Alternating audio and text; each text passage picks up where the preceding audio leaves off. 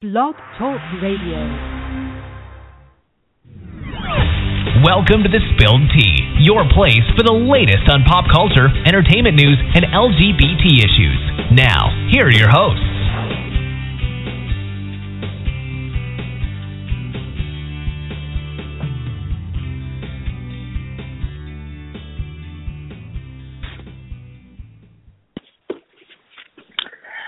Welcome to uh, another edition of the Spilled Tea. I'm your host, Stephen Michael Quinn.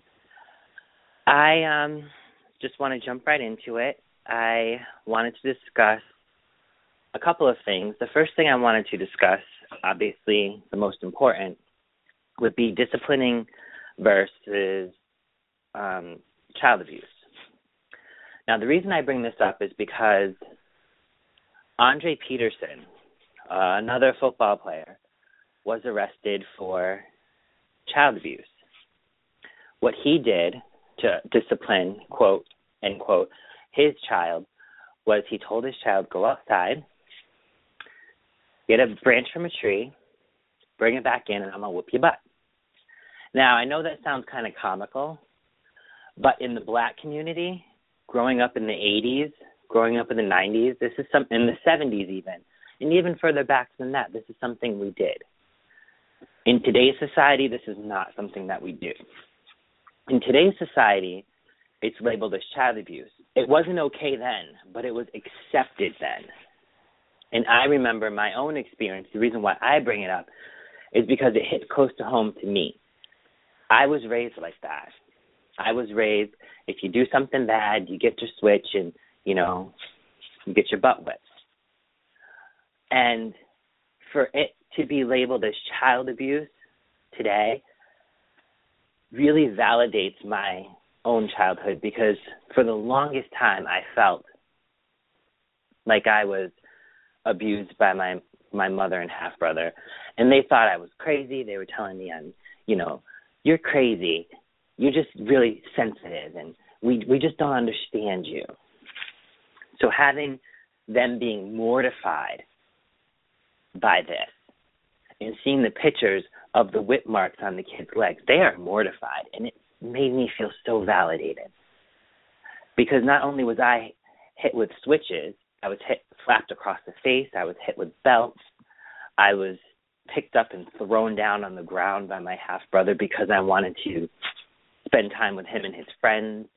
I was told I was nothing. I was told I too black, I was too short, I was too tall, I was too white sounding, I was too skinny, I was too gangly looking.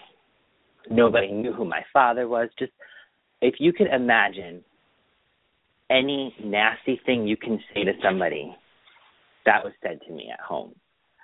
And I always felt so angry towards them.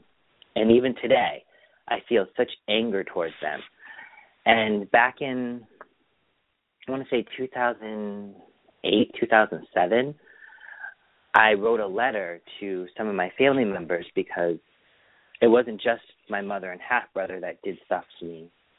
It was um outside of my family, aunts and uncles and cousins. Now, thankfully, I can report that I was never sexually abused ever. Thank God, because I would be so messed up today. But I remember one incident where I um don't recall what happened, but I was walking up some stairs as a kid and there were um nail heads sticking up on the stairs and one of my cousins dragged my leg and cut my knees up and I ran upstairs because, you know, my knees were bleeding and my family was just like, "Oh, you're just being a baby. Stop it." And I didn't talk to my cousins the whole. We went out to dinner, and I didn't talk to my cousins the whole time. And I still have scars on my leg from it, and it was never addressed. It was never apologized to until I wrote that letter.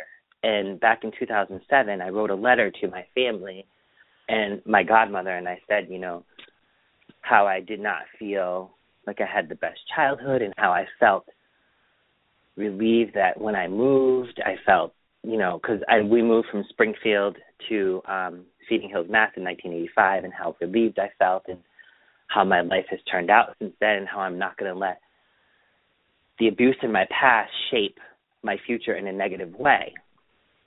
And the reason why I'm telling you this is because after I wrote that, I felt such relief. Now, it caused momentary drama for my aunts and uncles because they were not happy to hear this. But when I moved back to Springfield in 2011, I have one of my cousins. His um, he's my god sister's son. His girlfriend reached out to me, and she made it a point to reach out to me, and she brought me to my godmother's house, and I have never felt such relief because I was nervous about going over there. I was still very angry. And I said, you know what? I'm going to let it go. And when I went over there, the first thing my godmother said was, because they call me by my middle name, the first thing she said was, hey, everybody, Michael's home. And that, I knew, I knew in that instance that this is this isn't something that I should be angry at. And I talked to her, and you know, she did apologize to me she she did say, you know, okay, you know, I understand how you feel, and I'm sorry how you feel, and you know, it, it just felt good to hear an apology, sort of, and it also felt good to know, even after she apologized, every time I would see her after that, I'd get a hug and a kiss. I would be told I love you. So I knew she was serious. I knew she was actually backing up her claim. And everyone else in the family has done the same thing. Not that I expect everybody to walk on eggshells for me and apologize to me. But when you are abused as a kid, you think, oh my God, what is wrong with me that my own family would do this to me, would hurt me? And to be honest with you, I may have talked about it before, but it spilled into my school life where I was a really good student. I didn't want to miss school. And there were kids at school that were teasing me because I was black because even at 10 years old I was openly gay and you know I was called a fag, I was called a nigger, I was called spear chucker, I was called a jungle bunny. And in 8th grade I said that I wanted to kill myself because I just couldn't take being abused at home and then being verbally abused at school and one of the really popular kids in school told the guidance counselor, told my teacher, who told the guidance counselor, and I never will forget how mortified my mother was to have to go into school and explain why I said this. And it wasn't a, oh my God, what's wrong with my child? What am I doing to my child? It was, why would you embarrass me so much? Took that in the back of my head when the abuse stopped from my mother and my half brother was when I finally she slapped me a couple weeks before Christmas across the face. And I don't know what got into me, but I slapped her right back. And she slapped me again and I slapped her even harder.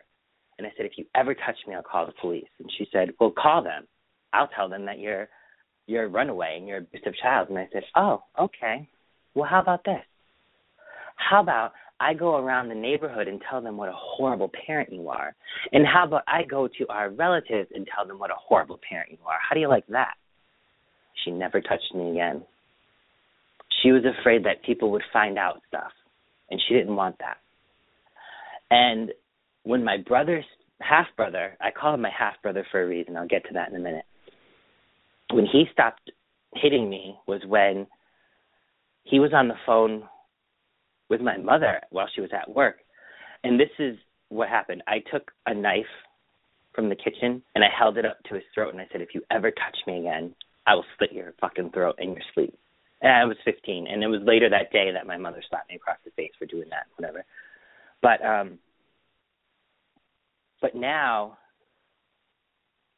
well, since then it's gotten. It was like, okay, I can sort of try to forgive, but I was still angry and confused after that and I wanted because they were my only family, blood family at the time. Even though they were, down the street was a whole another family who loved and supported me no matter what. And to this day, they are who I call my family by love. And subsequently, they are who I write about in my books. But my mother used to get so jealous when I would go over there. for birthdays and holidays, and she didn't get it. She she still doesn't. And when I moved in in 2007, I felt like a weight had been lifted off of me because I didn't have to deal with them, my half brother, my mother, on a daily basis. And actually, the move made things better. You know, I was able to sort of forgive, never forget, but forgive. And I was still a little bit hostile. And I couldn't understand why, if I was trying to forgive them, that I was still hostile towards them. And so when I moved back in 2011, I thought, oh, things are going to be great. So I moved back in, and it wasn't so much physical abuse anymore, and it wasn't even emotional abuse or verbal abuse anymore because they couldn't get away with that. It was the little things like something's wrong with the um diverter in our house, meaning if you're taking a hot shower and if you turn on hot water in the kitchen, then the shower is going to go cold. Or if you're taking a hot shower and you're washing a, a bunch of clothes in hot water, the shower is going to go cold. So something's wrong with the diverter in the house. Everyone knows that. And he still, he, my half brother, still runs every single, almost every single day. He runs hot water in the kitchen while I'm taking a shower. Every single day, he will come out of his room when he hears me in the shower, and he will do it.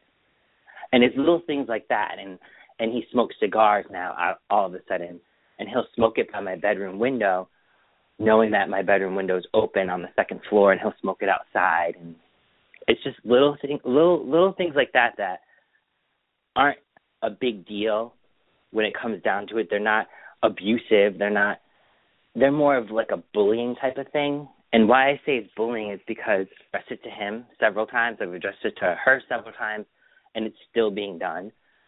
And so it's those things that are happening now. And when somebody says, "Oh well, you know, whatever happened in your childhood, I apologize for," and then you see these things going on, these little things, it's not real. So even if they were to apologize now, which they haven't, it it would be invalid because these little things are happening now that kind of tell me, well, they're not really serious about it. So at this point, the only thing that I'm really doing is trying to move forward, counting down the days till I move. And I told my mother a long time ago that the next time I'm out of here, I'm not coming back. You're never going to see me again. That's it. And I can't I can't spend any more time focused on the anger towards you two and I'm putting no time towards the people that actually care and love me. So so that's why the whole Adrian Peterson case is so valid to me and, and it feels so validating and and I feel so um fortunate to have been able to say, you know what, this happened to me. It's in my past I'm moving forward, but recognizing that this did happen and and and knowing that they are horrified by it makes me feel even better. So yeah, so that's my story and um, I hope anybody else who has ever been abused, I want you to take that childhood that you have and have it work for you. Make something of yourself. What I did was I put that in my book. It's not 100% in my book. I didn't want to write an autobiography, but I definitely put elements of my life in my book, mixed some fiction in, and it, that was very cathartic for me as well. Um, so if you have an outlet, do good with with your past and not not let it hinder you from doing things that you want to do and and and make it a positive experience you know i could have blame them for every bad thing in my life that ever happened, but instead I, I'm taking it and I'm doing something, and I, I'm I'm hopefully making it a conversation that people can have and not feel embarrassed by it. not let it get them down, not let it um make them feel like they did something wrong. And and I want to say to victims of any type of abuse, you didn't do anything. I don't care what you say to somebody. We are taught as kids to never ever ever use your fists or weapons to fight. We are taught that you if somebody says something bad to you or if somebody hurts you, use your words. Now, I don't condone people calling other people pieces of crap and whatever like that, especially if they're children, especially if they're children. But there's a way to get your point across to somebody, and there's a way even to get them to go away from you without making them feel like they are the scum of the earth. Even the person that you hate the most. There's a way to get them to go away without making them feel like how you feel. I'd never want anybody to feel like how I felt. So that's my little two cents. Um, I do want to move on to something a little bit happier. Um, I did watch because everybody that knows me knows I love Fashion Police and I love Joan Rivers. I did watch the special last night on Joan um, Rivers of Fashion Police on E, and thankfully they have said, starting in January, they're going to continue on with Fashion Police.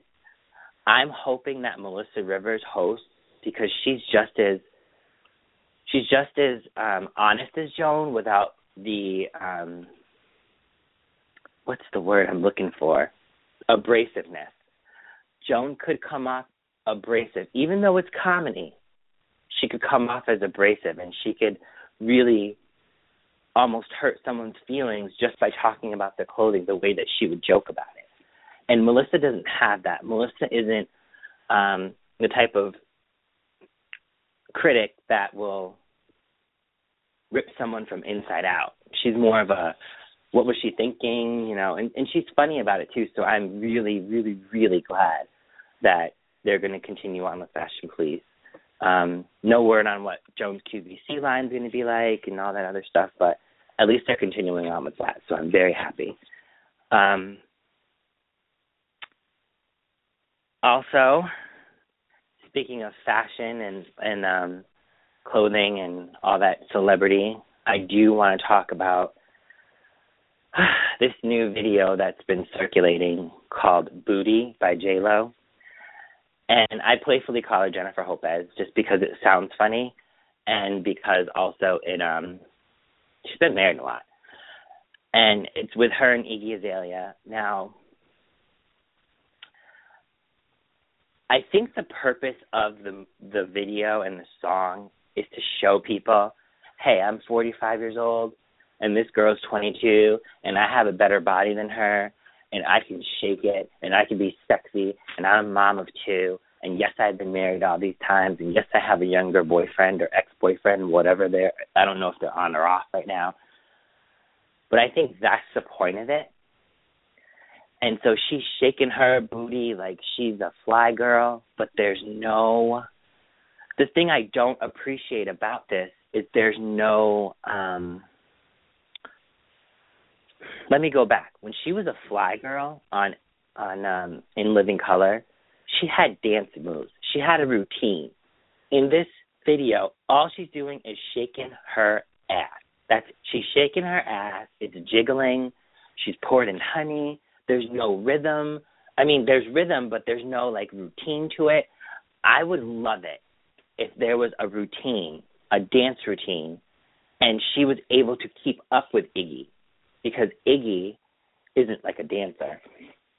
And that's what I appreciate about Beyonce. Beyonce has the curves, Beyonce has the booty, but if you look at her dancers, some of them are younger than her, and this girl is 30 years old, which isn't old. She's 30, she had a baby, she can keep up with these dancers. That's what I can appreciate. If you are going to put out a song called Booty, at least show some sort of rhythm. Even Nicki Minaj Nicki Minaj. Now, there's claims that her her butt is fake. Whatever. She's still shaking it, and she's still keeping up with every single one of her dancers. And I can appreciate that. And J Lo, being a dancer herself, isn't dancing at all. She's standing in fishnet stockings, putting her head between her legs. I'm just like, jeez Louise, like what about your daughter? You have a daughter. Is this the right image you want to send to your daughter?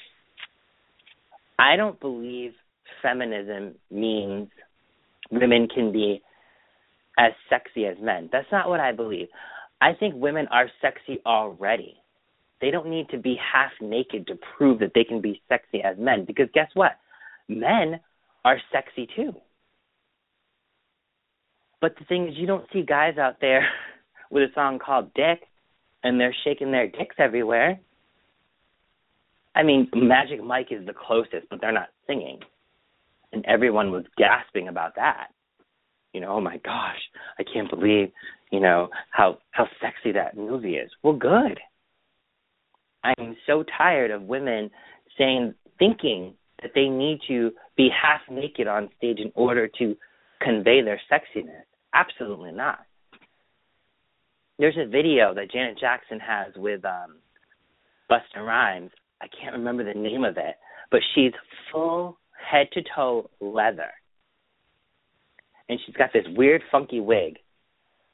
And of course, so gross, but she has um her nipple ring on the outside of her of her um outfit. But that was sexy. Even Janet's video um if where she's showing midriff. She's got beautiful hair. She's showing her midriff and she's dancing sexually. That was sexy. I don't think today's society understands standing in a bathing suit or a bodysuit and fishnet stockings doesn't equate sexy. It comes off a little bit slutty, actually, especially if you're a mother of two in your 40s then it looks desperate. You know, I just wish that more women would even like what I'm thinking right now, if you look at daytime, Sharon Case is one of the sexiest women on television. This woman is in her 40s and she always looks beautiful. She's got this beautiful long blonde hair. And it's not just because it's blonde, it's just beautiful and healthy. And she's always dressed appropriately for her age, and she is one of the most sexiest women. And she, there was a scene where she was in a bathing suit, and I'm just like, wow, this woman's gorgeous. And I'll even take it a step further. The show's matriarch, Melody Thomas Scott, I think she's in her 60s, or just close to 60. This woman never, ever looks bad. Her hair is always flawless. Her makeup is always flawless. She's never showing midriff or anything like that.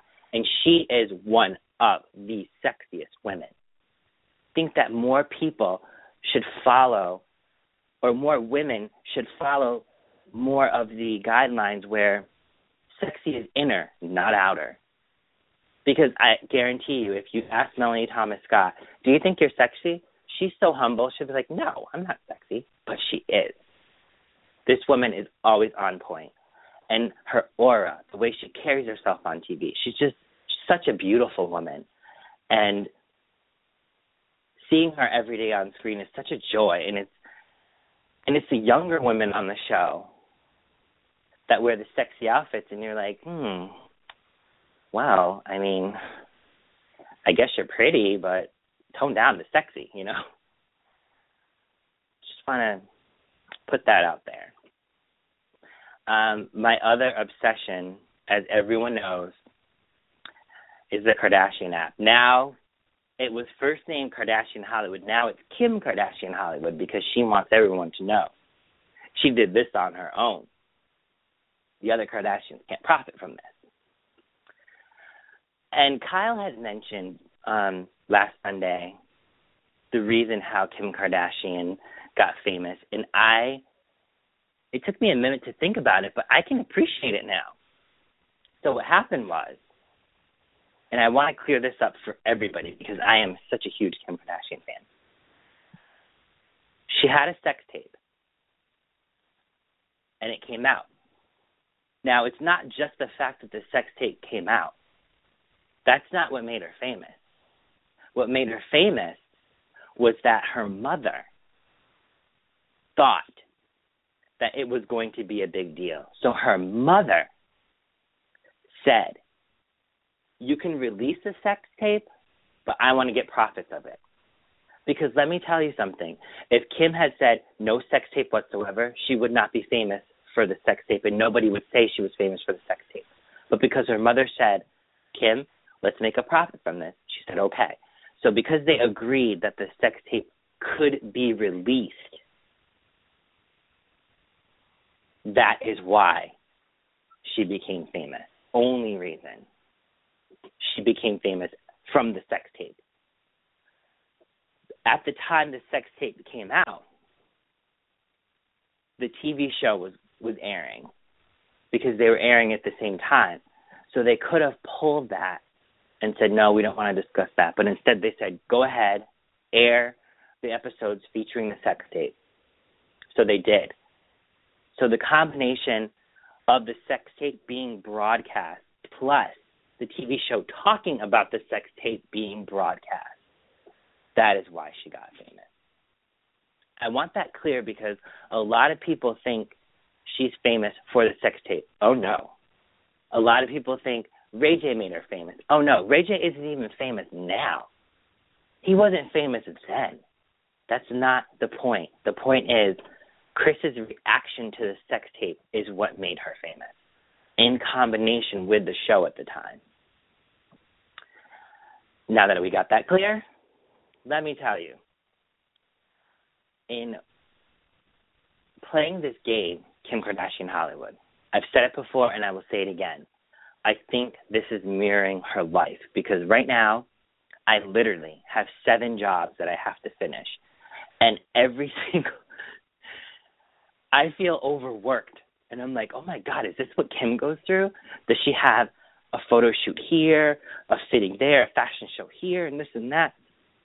It's ridiculous how much work just playing this game. It, it's just it's insane and I, I wish people more people would play it so that we can discuss it and talk about it. But I honestly, truly believe that I'm seeing a glimpse of Kim Kardashian's life, and I respect her so much more. And I think, I think her work ethic comes from her mother pushing her so hard. But now, I kind of feel like now that Kim is with Kanye, now, I'm not trying to say that he's sexist, but I have a feeling he's telling Kim, listen, you need to stay home and take care of this baby. Because I'm on the road and I'm not going to have my baby raised by nannies. The only time lately I see Kim is at Kanye's concerts or on the TV show. So I feel like Kris has lost her moneymaker almost. And God, I wish that I could like be a fly in that that house to know Kim's schedule and what her life was like and I'm just obsessed with her. But I just wanted to talk about that for a little bit and um yeah, so that's all I got. I just wanted to do a quick show and um still counting down the days to move. I am so excited. Um I'm just I feel like I'm working towards something awesome. And another thing that really happened that was just like mind blowing. Um, this week, actually yesterday, Lamon Archey tweeted out that um, for his followers to buy my book and that he liked my first book, and I was floored by that. I was like, that was just awesome, and I want to thank him for that. He's just been such a amazing person to know and I hope everybody follows him. You can follow him on Instagram at Lamon Archey, L A M O N A R C H E Y. Same thing on Twitter. I'm trying, begging for him to get a Facebook page, but he won't. Um, and also, I wanted you to know, as a result of my conversation um, with Lamon on my interview with him about Dream Loud and Brad E. Young, they actually did a photo shoot already. So you can follow Brad at Brad E. Young on Twitter, and you can see those those pictures. Um, and when you do follow him, make sure you um, hashtag um, Dream Loud. It's this campaign that he's starting, and it's just he and Ryan Carnes are just amazing. And Ryan Carnes is at Ryan Carnes one. Um, it's just about taking your dreams, voicing them, and then making sure that you go towards them. And how can I not appreciate that? Um, but yeah, follow them. Make sure you follow Brad. He's an amazing photographer. And um, till next time, don't forget to listen to us tomorrow. I'll be back with the boys. Dallas is still on vacay in Paris or whatever. Um, probably having a lovely time because I would if I was him, and um, hopefully having some vacation sex because I'm sure he is. And um, yeah, we'll be talking. Doug is going to be hosting tomorrow, so look for that. And um, yeah, you'll talk to me, Kyle, and Doug, and well, listen to us. And yeah, looking forward to it. Thanks again, guys. Bye. Still thirsty for more tea? Then check out our upcoming and archive shows right here on our Blog Talk Radio page. And don't forget to follow us on Twitter at The Spilled Tea and on Facebook at facebook.com slash The Spilled Tea. Thanks for listening to tonight's episode of The Spilled Tea.